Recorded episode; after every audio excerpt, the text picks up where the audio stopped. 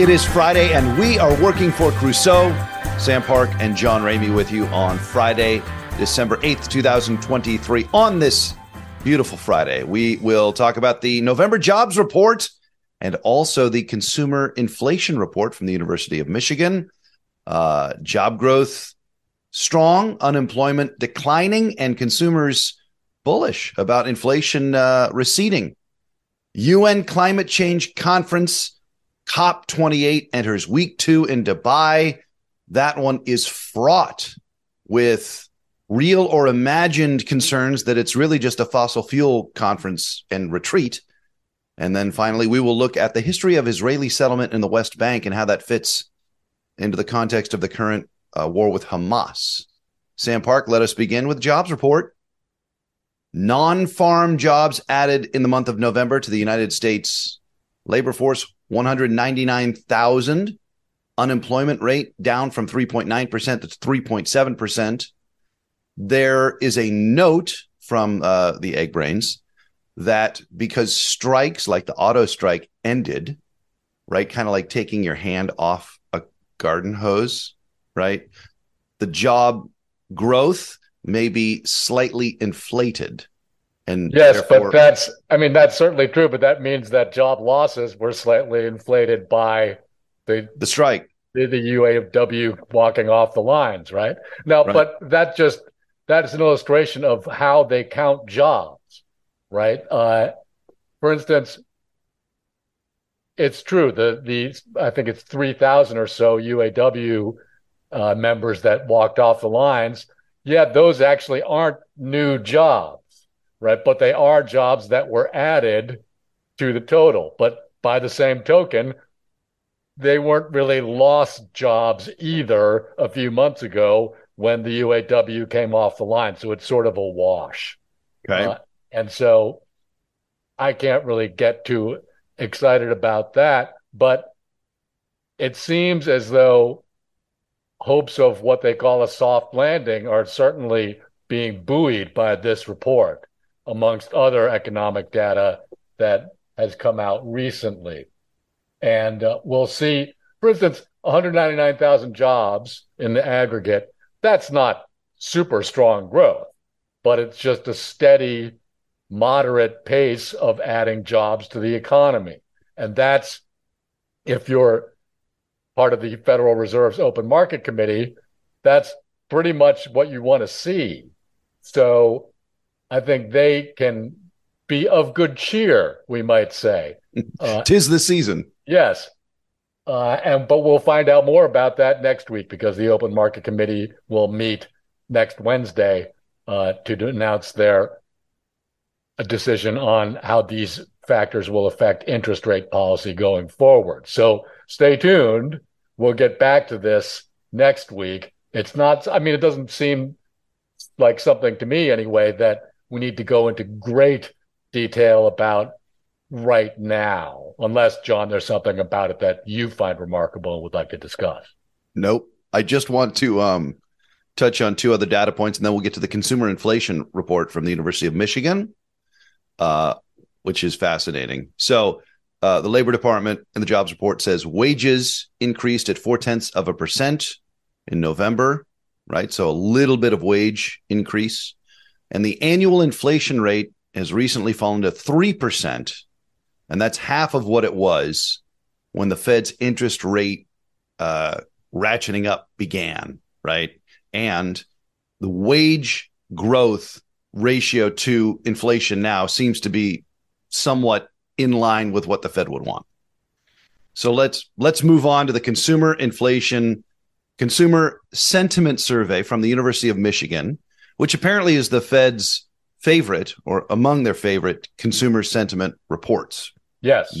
Is it it can't be because the Fed is big college football fans. Sorry, Sam, had to get that in there. Did you know? yeah. okay. So they that comes out today. It's a brand new report, hot out of the oven. Uh the one year outlook for the inflation rate slid to 3.1. That's down from 4.5% last month and the lowest one year outlook for inflation rate since March 2021. Now, right away when I read that, I had to go back to the start of the article, which is on CNBC. And I had to reread that this is a consumer sentiment survey. Sam, you and I are both consumers. Have you ever had an outlook for the next year about inflation? I haven't. No, and like, I, you know, it's like an alien writes this. The the I understand what the survey is saying, but how do they get this data? No regular person, consumer, thinks like this or talks like this. Well, maybe some do, I guess. Uh, but for instance, may, perhaps they ask about individual prices, right? Do you do you think a car will be more expensive next year, and if so, by how much? Okay, right, and sort of tease these things out. I don't know. Honestly, I've never taken part in the University of Michigan survey, but you're right. It does seem a little odd. No, but I guess when you contextualize it, like, will would you be more? Would you think more about buying a car in the next year, or a big ticket item, as they say? Yeah, I um, would imagine that's how they do this. I don't think they said, "What do you expect the the percentage increase in prices right. across the aggregate of the economy is going to be?" I hope they don't do that. that it sounds like a survey that you know younger people would just send straight to voicemail, right? Um, the now this is interesting. So again, the Michigan inflation survey is consumer sentiment. And the CNBC piece says something that I think is fairly obvious. Inflation sentiment is tied closely to the direct to the direction of energy costs and gas prices in particular. A price of unleaded gasoline has fallen 22 cents in the last month, according to AAA. Now, that is a, an indicator that is not used in how the actual uh, rate of inflation is calculated. That's right. And I think that's an astute methodology on the part of the fine folks at the University of Michigan. Because, because consumers understand inflation as like gas prices and a price. What is it? Uh, energy cost and food cost?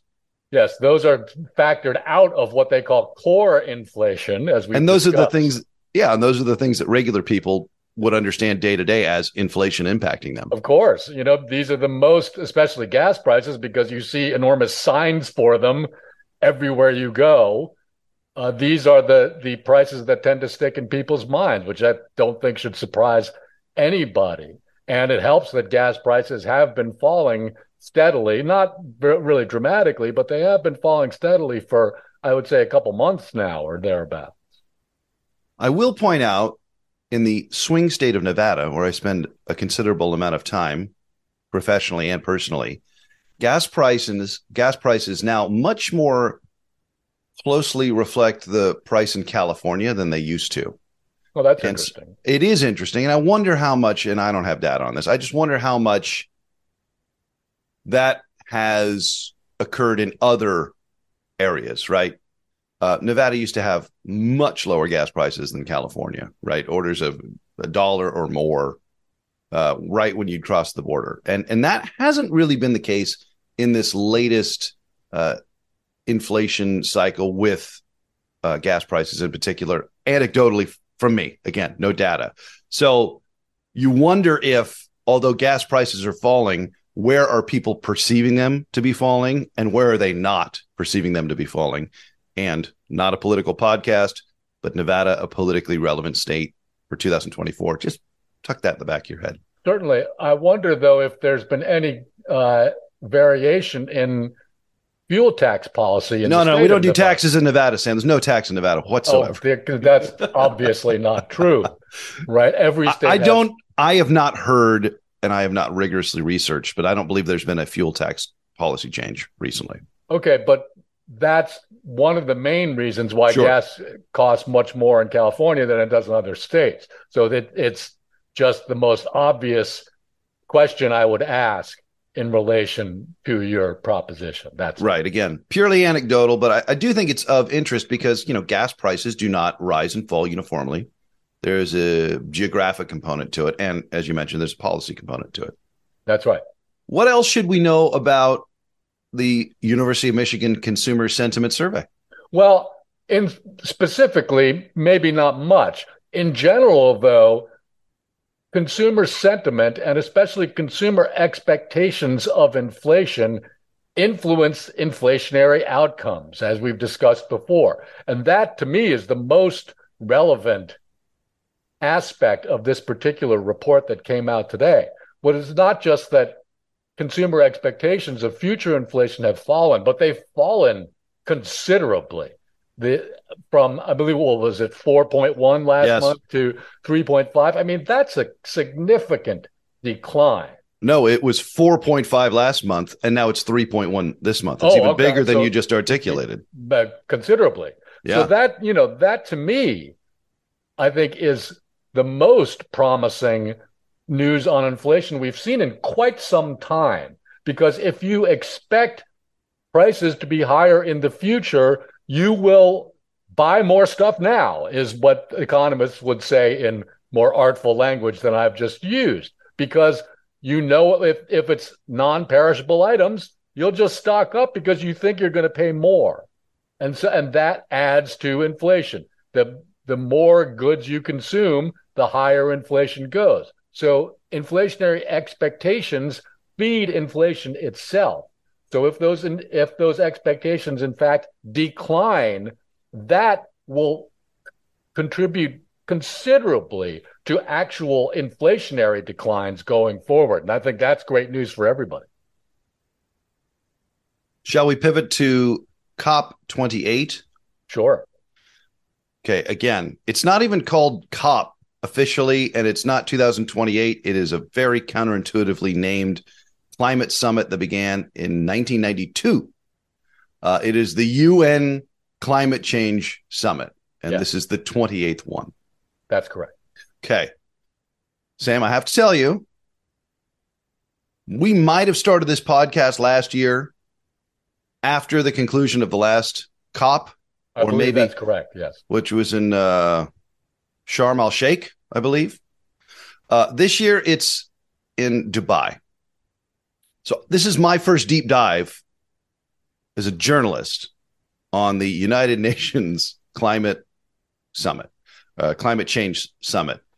Uh, it is very, very, very difficult to find reporting, or at least challenging to find reporting about what they're actually doing because the majority of the reporting is this is a giant fossil fuel executive retreat and lobbyist hangout. And in fact, it's in Dubai. And the president of this iteration of the summit is Sultan Ahmed Al Jaber, who is also the head of the Abu Dhabi National Oil Company. Correct. Okay. ADNOC, as it's called. Yeah. ADNOC for all you, uh, you know, uh, fossil fuel insiders in there. Okay. Or Beastie Boys fans. Oh, fair enough. Right. Very good. Okay. Uh, no less a uh, climate authority than Al Gore has said oil firms have, quote, captured the COP process and overreached by naming Sultan Al Jaber as the chairman.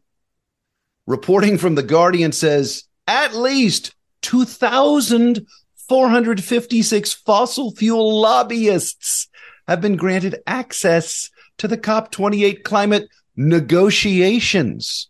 Some very good reporting uh, in The Guardian. And I want to cite uh, this reporter, Nina Lakhani, has done a series of reports on this.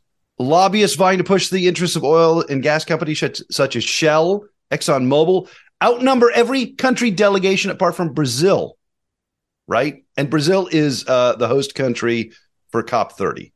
So, Sam, when we talk about COP28, like I had shockingly naive, altruistic expectations that these were the greatest minds in diplomacy and they're getting together to make sure that they stop uh, global warming before it hits three degrees Celsius, which is, you know, when we tip over the edge of insanity.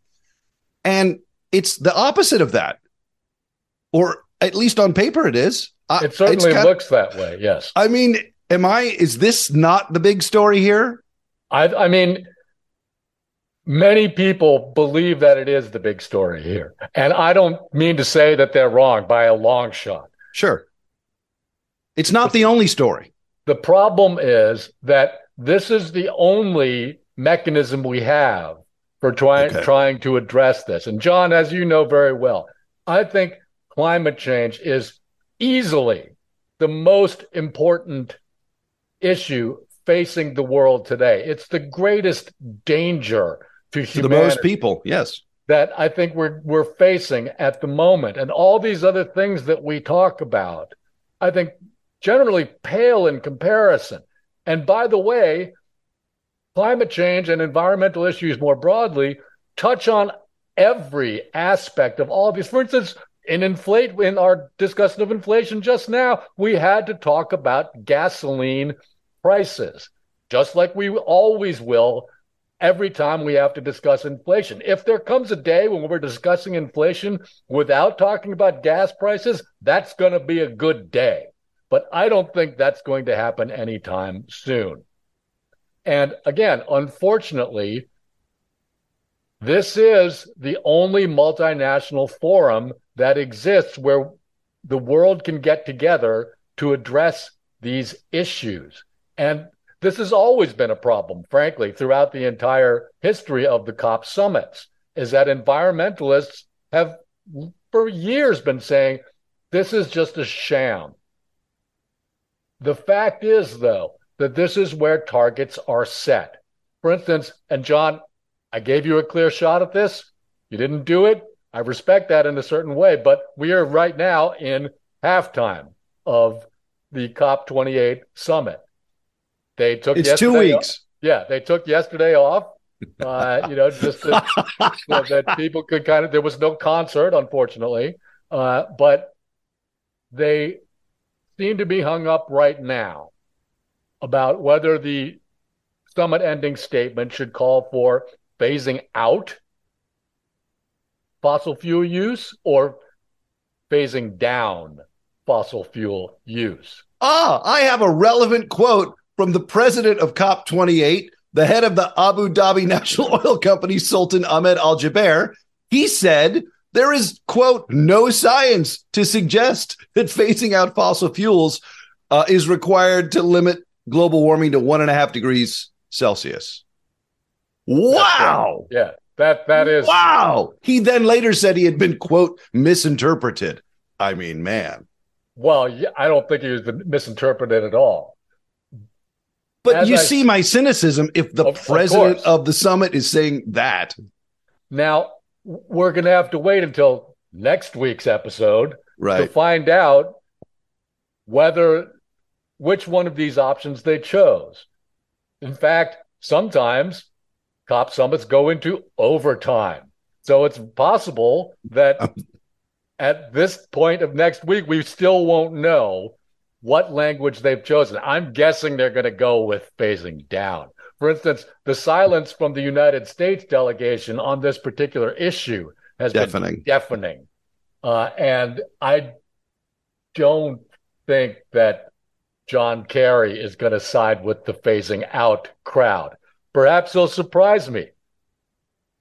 We'll see. But loath as I am to defend Sultan Al Jaber.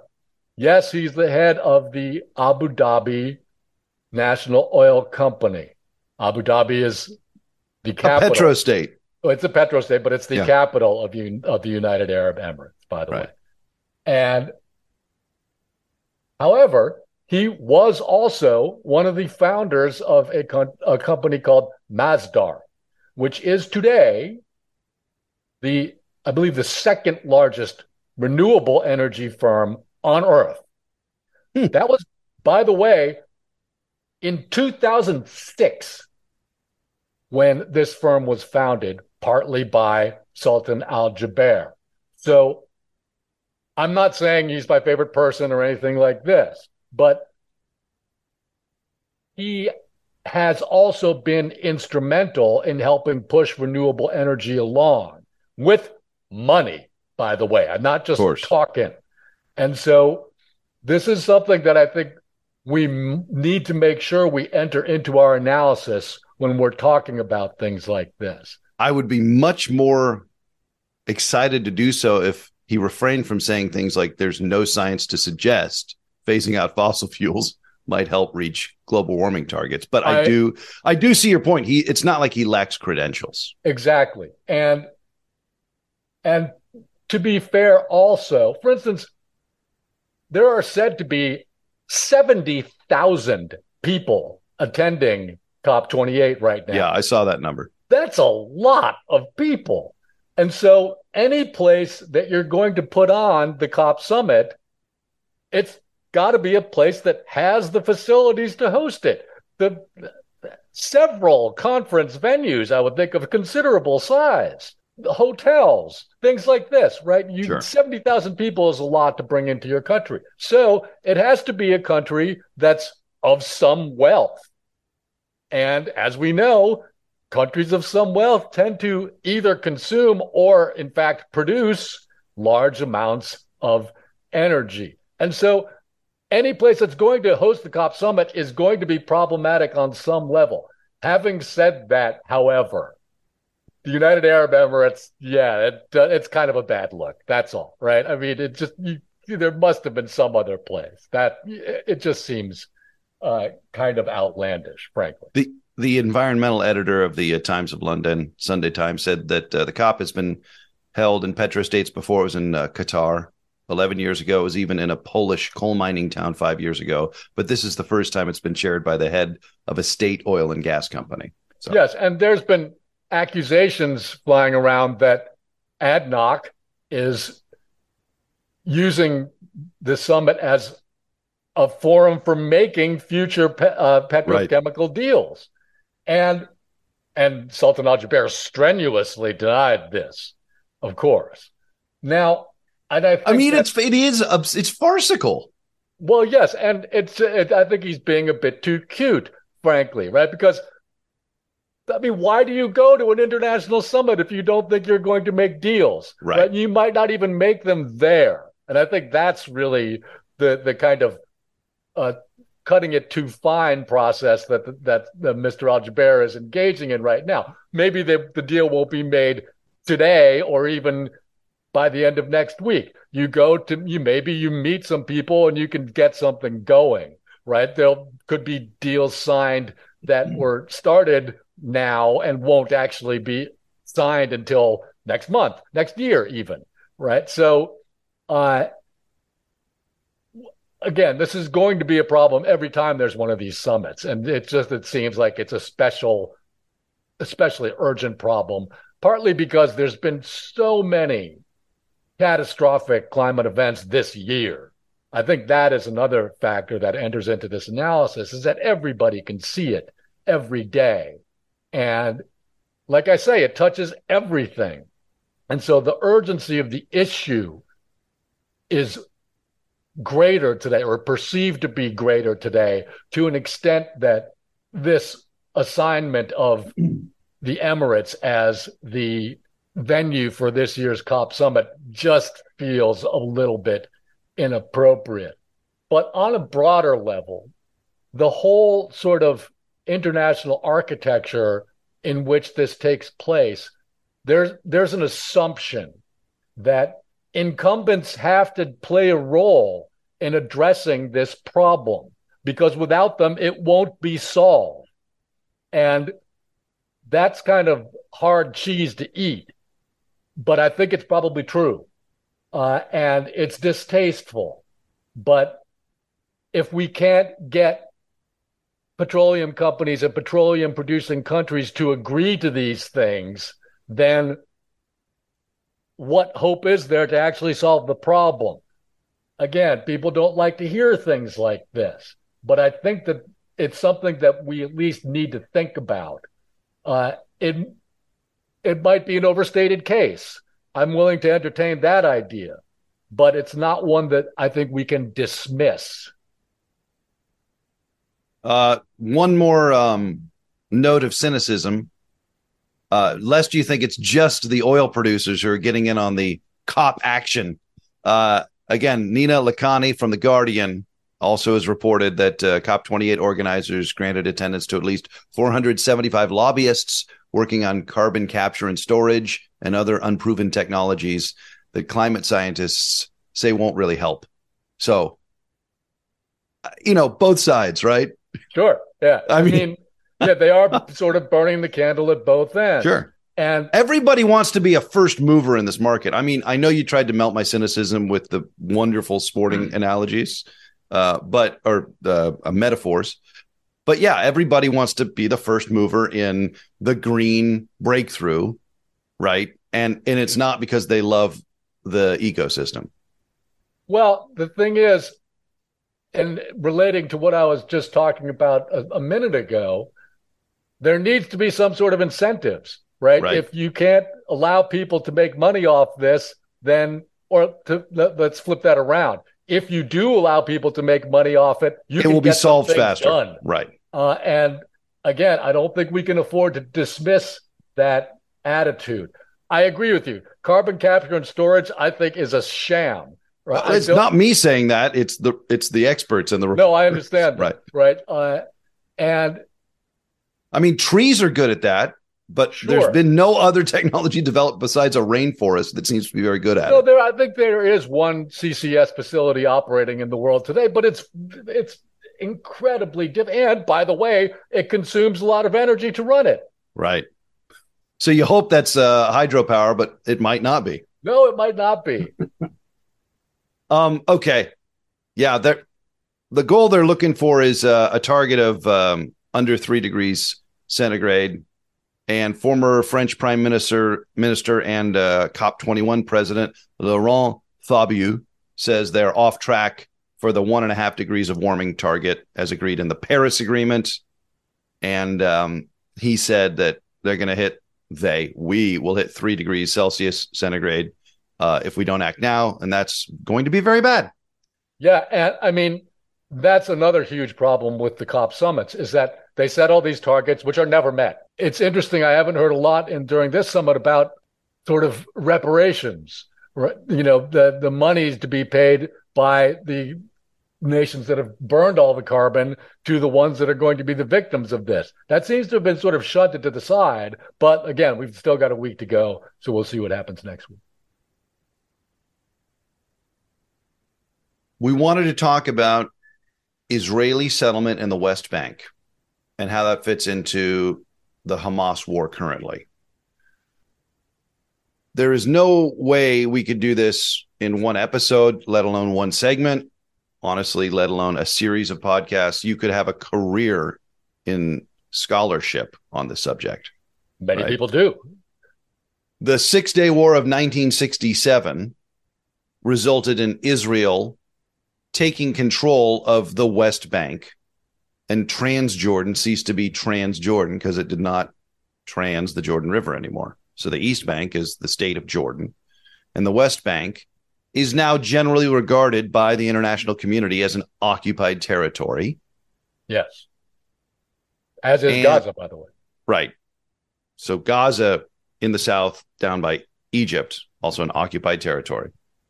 So I was just trying to get the numbers on this, Sam, and it's layer upon layer upon layer. There are 3 million people in the West Bank. The majority, like 70 plus percent, are Palestinians. If you include East Jerusalem, which is a city, and then the settlements of Israelis into the West Bank, it's like 800, more than 800,000 Israelis. And expanding all the time. Right. Now you can find, you can cherry pick dips in growth of settlement, but it's like inflation. It's not stopped. It's just slowed down how much it's expanding. That's right. Falling inflation doesn't mean falling prices. In 1967, counsel for the prime minister of Israel told the prime minister this is probably illegal settling this territory. And that was ignored. Yes. The, the, the, there was somebody on the inside of the Israeli government that said this is against international law. It's a manifest destiny. I know we you prefer that I don't use American analogies, right? Because our history is very different, but that's the first thing I think of when I try to understand because I've never been there what this is. Now, as you point out, this is on a much more compacted scale, right? Nothing the size of Kansas is involved here, let alone the American West. But you have a population of millions, and you have a settler or a colonial population, and you have the competing narratives. As you say, we're not going to be able to come anywhere near fully addressing this issue today or you know perhaps Ever. in our lifetimes. Just a few facts that I would point out. One is that even before October 7th, this was the deadliest year for Palestinians in the West Bank in recorded history. Uh, and the violence that was perpetrated against them was mainly done at the hands of extremist settlers. Not These, law enforcement or Israeli military. This is no. rogue, vigilante, rednecks, That's for lack right. of a better and term. These settlers have backing inside the Israeli government. High level ministers such as Bezalel Smotrich and Itamar Ben Gvir uh, back them to the hilt. Sam, it's like the only good Indian's a dead Indian. It's that kind of it's that are, kind of mentality. And the, not just mentality, but the rhetoric. They, they actually say things like this. They've some of these people have called for out and out population transfer to where they don't ever right. actually say, but they the to- irony the irony of that coming from a Jewish state, right? Yes, I would agree with that. Population the, transfer. It's the, terrible. I don't know what else to say about this, honestly. But is it anti-Semitic if we point this out? I no, I wouldn't say so at all. I always just have to as, check. Just as we said last week, I don't know what there will be left of Gaza to govern on the day after, as people seem to keep talking about. Even before October 7th, the amount of land and the contiguity of that land inside the West Bank might already be too small for the that land mass to form the basis of any future Palestinian state as people seem to think it still can be. I'm not saying it can't. I don't know enough to say that, but it makes me apprehensive. Let's just put it that way. Anyway, all three of these issues, as, we, as we've discussed, there will be the Fed meeting next week, and there will be obviously more developments in the Middle East next week, and COP28 will probably wind up next week. So this is basically a two part episode. Yes, it so, is. Our regular listeners can look forward to tuning in next week to hear the conclusion of at least some of this, although certainly not all. Yeah, I do want to go deeper into the history of the settlement. We got going too long on our cynicism of COP28, but I thought that was important too. Yes, it is. And I'm sure other things will pop up, but uh, for now, that'll seem to keep us covered for next week, at least in the time being. Any comments, questions? Of course, you can drop your comments on our YouTube page, uh, which is John Ramey Media. You can also send an email if you want to have any suggestions, any questions, whatever, John Ramey Media at gmail.com. He is Sam Park. I am John Ramey. This has been Working for Crusoe. Have a great weekend, everybody. Happy holidays.